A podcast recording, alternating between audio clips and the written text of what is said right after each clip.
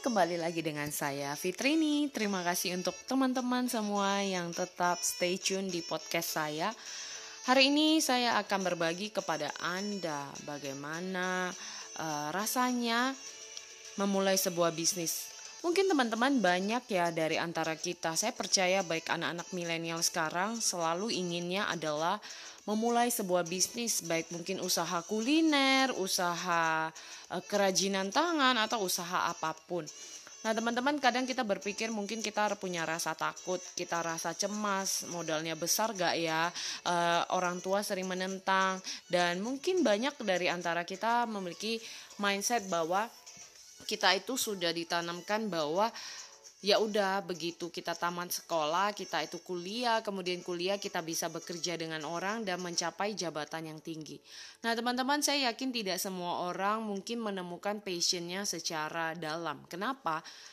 Saat saya memasuki perkuliahan mungkin saya mengambil jurusan ekonomi namun di saat saya saat ini saya beker, uh, mungkin berbeda sedikit ya melenceng. Saya menjadi seorang coach dalam pengembangan diri, juga saya uh, bergerak di entrepreneur baru belajar dan menyadari itu. Nah, teman-teman banyak yang mungkin berpikir bahwa kalau saya ingin menjadi chef, apakah saya perlu kuliah? Nah, kalau misalnya Anda punya passion, Anda merasa Anda punya impian pengen menjadi seorang chef yang bagus, yang handal, Anda bisa mulai menekuninya di saat sekarang.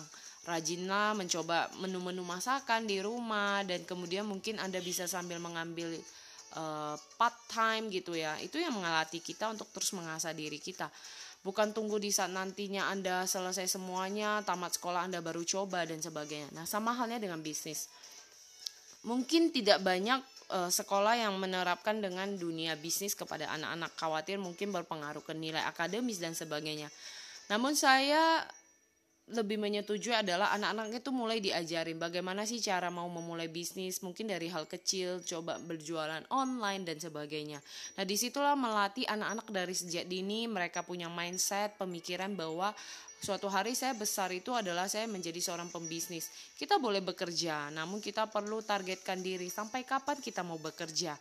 Karena tidak mungkin dengan income bekerja kita bisa mungkin menginvestasikan sesuatu yang lebih besar. Itu menjadi pengalaman. Seperti saya mengambil pengalaman-pengalaman saya bekerja sebagai marketing dunia perbankan dan akhirnya saya belajar banyak hal bahwa bagaimana cara promosi dengan bisnis yang saya jalankan saat ini.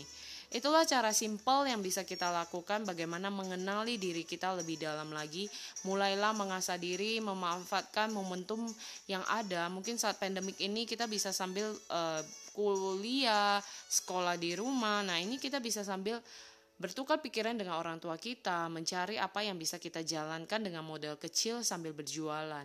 Itu yang melatih diri kita memiliki tingkat leadership, tingkat pemimpin, tingkat pemasaran dalam diri kita yang terus bertumbuh.